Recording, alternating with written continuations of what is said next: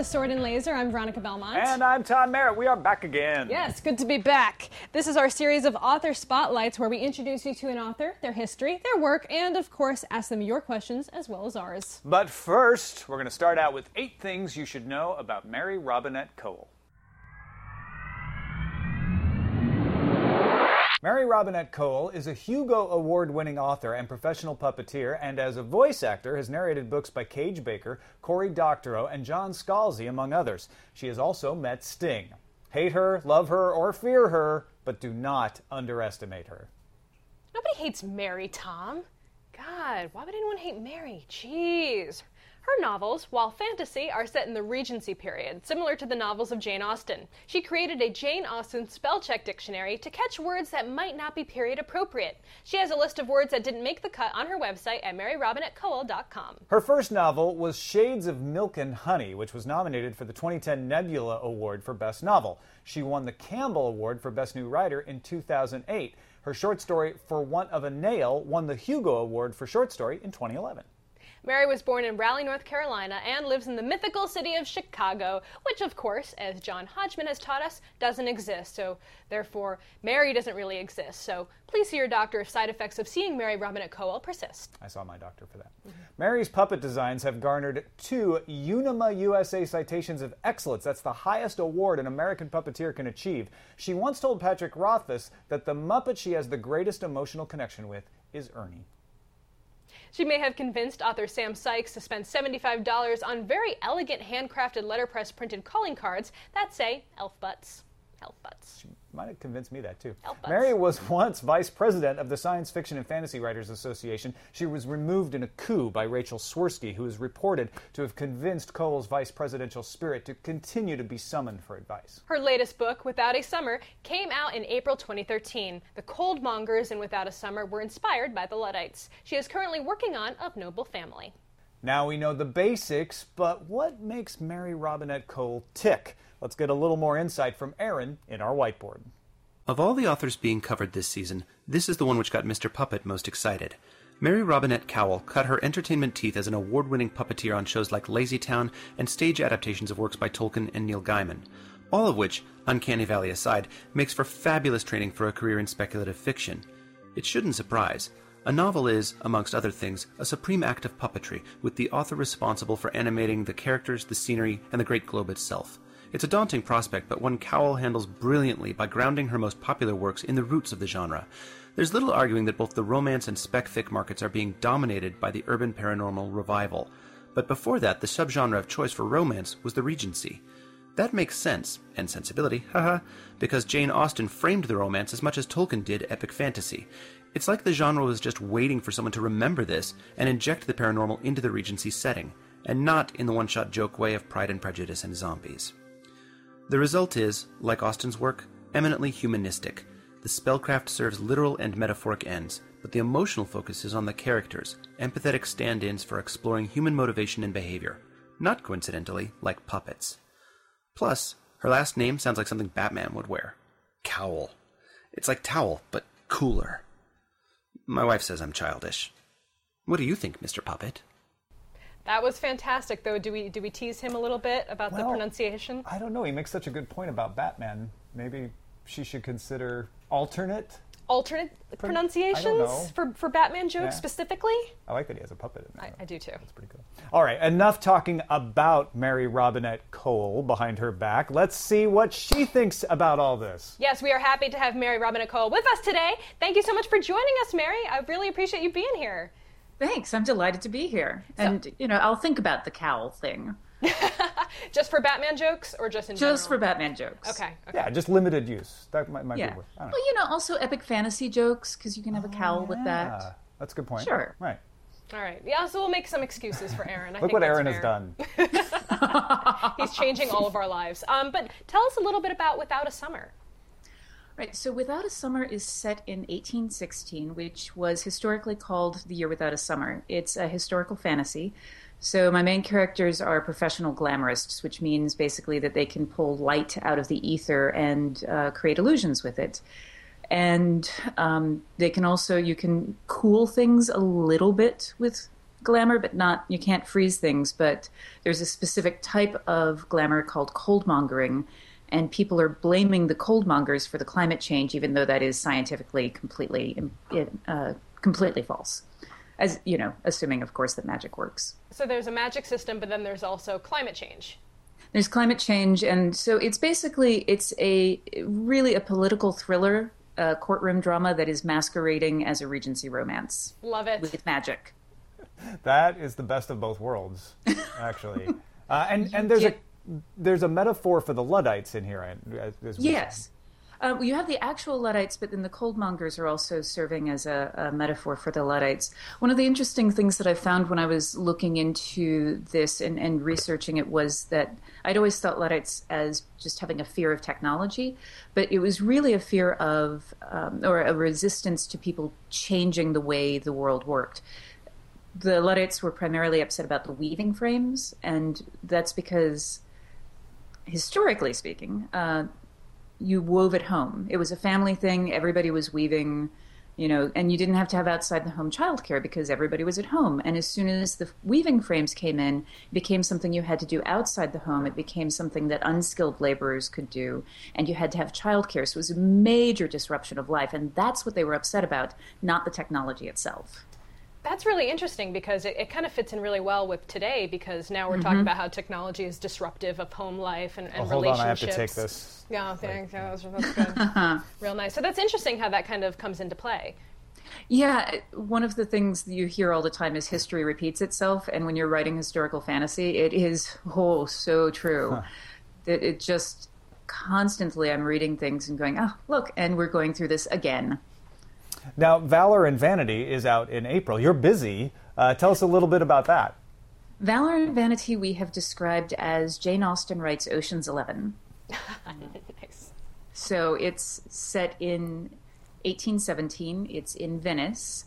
And the thing that I am really excited about with this is that in Venice in 1817, Lord Byron was there. Mm-hmm. So this is a heist novel with Lord Byron.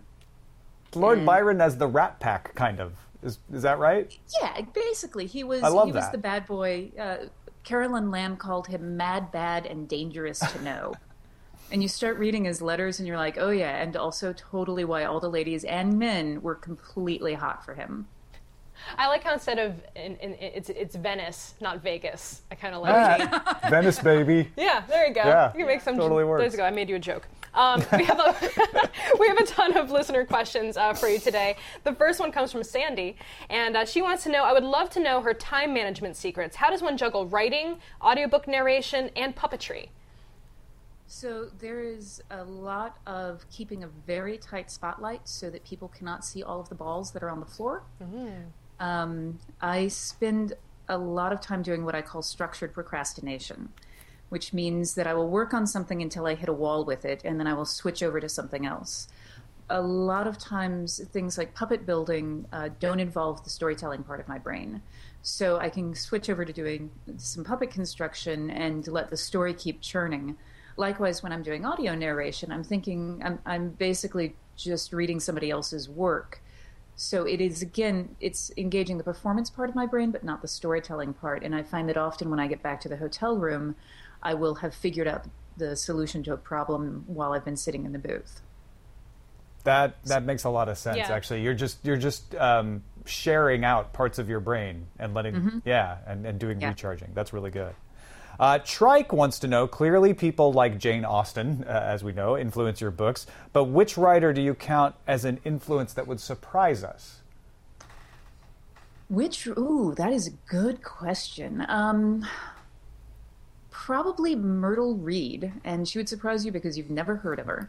She was a uh, 1907 uh, romance author, and the thing that she did, which was for me just astonishing, was she. I mean, she was really. She is where the term purple prose comes from. So this is not anything about uh, a language level, but her ability to write characters that you could really connect to and showing their internal motivations and using the internal motivation to make us understand why someone would make something that would seem like an extreme choice. So she she I find her absolutely wonderful. Um, So I, I read a lot of romance novels for my other book club, Vaginal Fantasy, and I'm, I'm curious to know what a romance novel from 1907 is like as compared to something that we would read today. It's very much the same structure. It hasn't actually changed that much. It's two people who shouldn't get to be together for various reasons. They struggle against those reasons, and then they get hitched. A lot of sexy times? Any sexy times? Or is it too, the too soon? yeah, the- The, the, sexy fun. T- it's funny because that you say that because there's uh, you'll see the phrase "he made love to her" all the time, but at the time it just meant he he said fancy words to her. Ah. That- he sweet talked. That would be confusing in this context.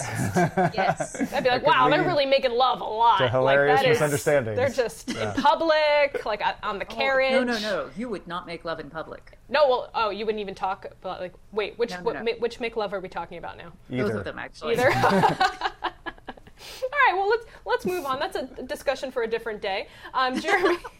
Jeremy says so. Mary has recently signed a three-book deal. Uh, one of the books being the fifth in the Glamourist series that we spoke about earlier. Um, but I was wondering if she could tell us more about the other two books. More specifically, what genre will they be? Uh, will she continue writing historical fiction, or will you move more into science fiction, like some of your short stories? Well, both of the new books, uh, Stagecraft and Ghost Talkers, are historical fantasy. They are set in completely different uh, timelines than than the Glamourist Histories, totally different magic systems, um, and they're they're both standalones. Um, Stagecraft is set in 1907, Nashville, Tennessee. It is uh, political intrigue. It's set in vaudeville. Uh, we're dealing with a lot of uh, race and um, class issues, uh, but also because it's in the theater, there's some there's some good, clean family entertainment, um, and then and then stuff that is just really brutal because 1907 Nashville, Tennessee. Uh, the other book, uh, Ghost Talkers.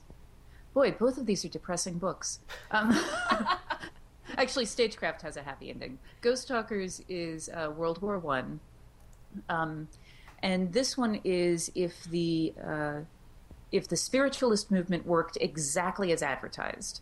So you can totally talk to the dead, and the British intelligence service imprints their soldiers so that when they go into battle, they are trained that you have to report in to the Spirit Corps, which is a group of mediums, and uh, tell them how you died. So they're getting instant troop updates.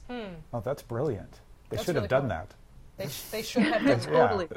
You're assuming they didn't. Yeah, well, exactly. They could still be classified, right? Right. It, it seems like your books are not drifting, but sort of going forward in time a little bit. Now we're up to World War One. Is that on purpose, or you know? Yeah. Okay. Um, So one of the things that happened when my agent and I were initially talking, because I, I do write all over the map. We are we are shopping a science fiction murder mystery right now. Cool. But uh, one of the things we felt was that if I jumped, I could either make sure that every book was totally different, or we could try to build the brand by staying in one time frame. And what seems to happen in science fiction and fantasy is that people want more of the same. So the idea that I had was that I would do a five book cycle with the Glamourist Histories, and then I would step out of that. I'd like to come back to them at some point, but there's a I think you can only write about characters so long before they become walking bundles of PTSD. So the idea that I had was that I would try to um, help my readers segue into the idea that I am writing stuff besides just that. It's one of the reasons that sometimes I describe the books as, um, you know, this one is Jane Austen plus a heist novel or plus a political thriller, so that it's not. I'm keeping one thing familiar and then I'm bringing in something new. Oh, that's smart. It eases the So- transition. Yeah. Yeah, that's what I'm hoping will happen. Uh, Steve wants to go back a little bit to talking about your many different projects. Uh, he says you have so many fun creative outlets and professions. What is creativity to you? Does it differ in each way, each way you express it, or are there common threads which show up? That's interesting. For me, I, I often tell people that it looks like I have a whole bunch of different jobs, but it's all storytelling. For me, it's all about communicating with an audience. Creativity, though, that's a bigger question. Um, creativity, I think, is really basically a, a lot of asking, what if? And what if I do it differently?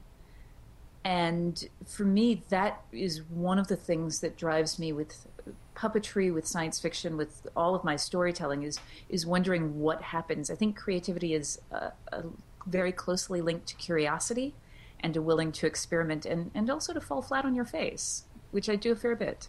Jenny has a question about one of your other mediums that you work in. Uh, what tips do you have for podcasters? We could use those too. Yes. Okay, so first of all, please turn off everything that makes noise in your house. Unplug your refrigerator, get into a quiet place. Um, realize that you do not have to get it right in one go. You can stop and start. Uh, when I am recording audiobooks, the longest I have ever gone without making a mistake, and this was a ridiculously long thing, was 13 minutes. Normally, you make a mistake every couple of paragraphs. Um, so you just start and stop. If you're recording by yourself, um, mark it on the text that you've just do a slash next to the thing that you've stopped next to. Um, start back at whatever spot is clean for you and keep going. Usually it's starting back at the beginning of a sentence. I have a whole thing on my website about how to read aloud, um, which I will tweet at someone, I guess. um, but yeah, I, I, could talk about this for days. Oh, cool. Th- those are three useful ones. Well, yeah, check out the website. We'll have that in the show notes Absolutely. as well. Mm-hmm. Uh, Tamahome wants to know if you miss posting for SFF Audio. I do. Um, it was a lot of fun. I was reviewing audio fiction, and I, I really enjoyed that. At a certain point, the number of things that I had to do was getting to be too much. And also, as I started writing more, it became uh, a little bit trickier sometimes, I felt, to review books because sometimes, you know, there are politics involved. And mm-hmm. if you don't like something, it's, it, it feels stranger when, when you are uh, when you're a peer than when you're just a consumer. Yeah, and especially with your with your work with the Science Fiction Writers Association, I imagine that would get a little sticky too. Yeah, maybe. yeah, absolutely. Yeah. Our next question comes from Nancy, and this is more about the audio side of things. Um, I'm really curious about the audiobook recording process. Clearly, when she's recording her own book, she already knows what all the voices sound like. Uh, but what happens when she narrates someone else's audiobook? Is there a discussion with the author beforehand on what types of voices that he or she is looking for, or do they just trust that the narrator will make the best choices? Um, I almost never get to talk to the author. So it's really looking at and interrogating the text and trying to figure it out from the text. And if it's not in the text, I just make it up. Um, I try to, the, the biggest driving thing is looking for ways to make sure the voices are distinct so that it is easy for the audience to tell who is speaking. Some authors I do get to talk to, Seanan McGuire, Mike Underwood, they, uh, because I know them through the writing side of my life, I just email them and say, hey, I need to talk to you about voice. My recommendation for any author who is um, who's doing this, you know, whose book is going to be made into audio, is to make sure that you tell everyone involved, your agent, your editor, the publisher, everyone, that you are available to the author. Because when I do get to talk to the author, it is so much better. And and I've had a number of authors that I haven't known that have made it very clear um, or who've reached out to me, and that makes a huge difference. It makes me wonder when you're talking about keeping the voices consistent. If you have a character that comes in maybe at very distant points during the story, do you have to go back and listen to yourself to make sure you're getting it right? Sometimes. Um, usually, I only have to do that if it's uh, if they sh- show up in one book and then not till the next book. When you're recording, it's over the course of like two or three days, uh, maybe four. So you can usually remember what you've done, and I make a note. Uh, usually I have something that's called a key phrase that I use to get back into the voice. Um, so, like, uh, I have a voice that I do for Elizabeth Bear, Abby Irene, and and that key phrase is front of the mouth. She speaks very quickly at the front of the mouth, ah. and that reminds me. Um, there's another one that I do, which is rich Corinthian leather, and this reminds me to speak slow and seductively and make wor- make love to the words. in the 1905s. Never mind. Um, Gord has a question I think a lot of us uh, would like to know. How does it feel being a more convincing Rothfi than Patrick Rothfuss himself? Oh, okay. All right. Sorry. All right. Yeah, she was a better Rothfi. Rub it in, why don't you? So smug about that still. I, yeah, that was uh, that was deeply, deeply satisfying. We should probably explain what that was all about because some yep. people might not know. True. So, Go ahead. You you can do it. You do the honors. well, you were a Rothfi too. All right. Uh, So Patrick Rothfuss hadn't been he he was officially on Twitter, but he hadn't been really been on Twitter. Like he had five different Twitter handles, but he wasn't using any of them. He had just acquired the Twitter handles, and so he thought it'd be really funny to get five of his friends to post as himself and then run a contest to see which one could be the most convincing Patrick. Of course, he was one of the Rothfi. That's what was dubbed the multiple of Rothfuss Rothfusses, a gaggle Yes. of Rothfi. Um, and A it was it was me, it was Mary, uh, Kyla Caseby, and his assistant Amanda, and uh, Amber Benson. And um, by far, Mary trounced all of us. Like 48% of the vote out of like five or six people went to her. So she, she Well killed done. it. Yeah. Killed yeah. it. Yeah, the next closest person was Pat with fifteen percent. I am I am so smug. with with good reason, absolutely. All right. Well, we have another question from Alex. Uh, he wants to know uh, why do you write short fiction in addition to novels? Do you like it more? Are they more lucrative? Does it give you an outlet for new ideas without having to like commit on a novel length project? Um, and then he said, "I'll shut up now and let you answer the darn question already." Um, I write short fiction because I like reading short fiction. Uh, there, there's a thing that you can do in short fiction that is harder to do in, in novels, and that's the emotional punch.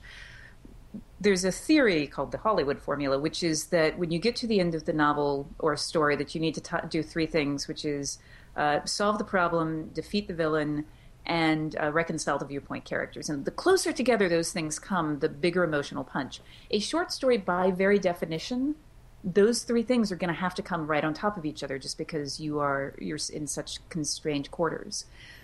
But short stories also allow you to really look at the at, at a decision point in someone's life, at a crux point in in ways that novels don't. Novels are a long series of crux points, so they they do different things. It's kind of like saying, you know, well, you watch YouTube videos. Why do you go see movies? Right. It's a good point. Yeah. I do both. You do both. Yeah. Do you, don't you? I only watch YouTube videos. really? I haven't seen That's a movie so since not- 2005. really? No, You don't. Not even at home. not even at home. No, just YouTube videos. You're weird.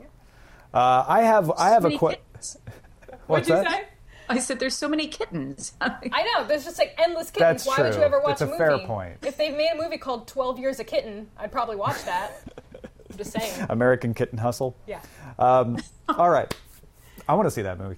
I have a question. Do, do you agree?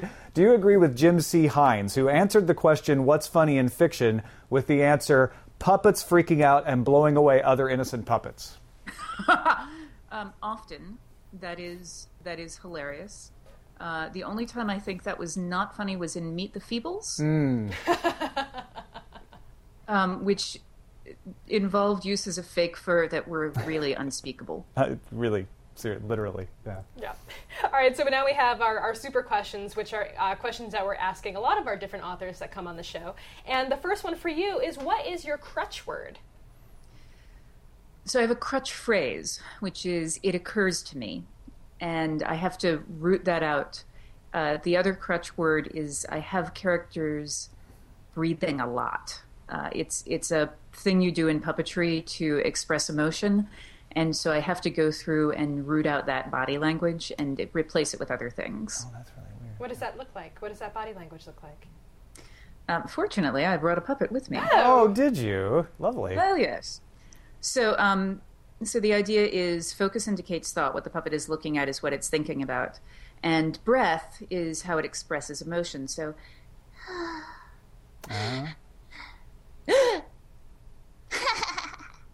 so those are all breaths.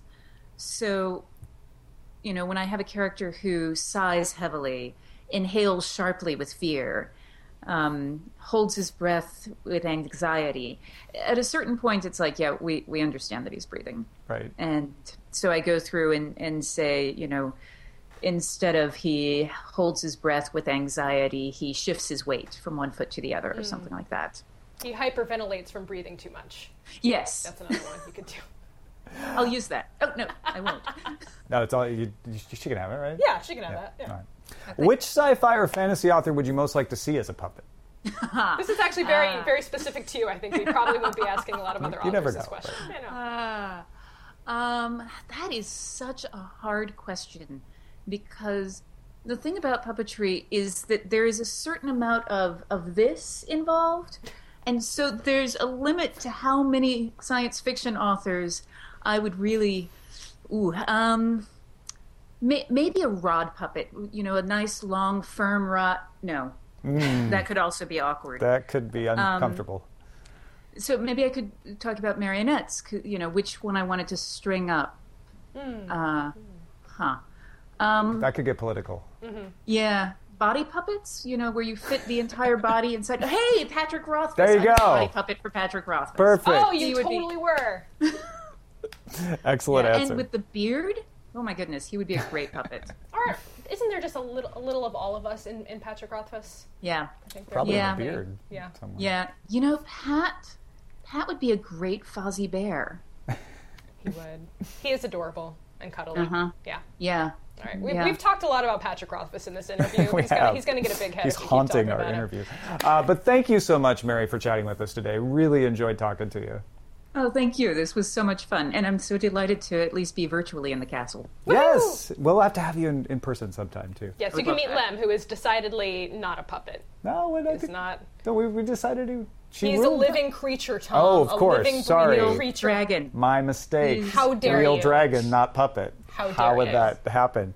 Hey, Without a Summer came out January 16th, and Valor and Vanity is out as of April 17th. All right, that's it, folks. If you want more Sword and Laser, there's lots. Join our Goodreads group at goodreads.com and subscribe to the podcast, both audio and video, at swordandlaser.com. We'll see you guys next time. Bye, buddy. Lem,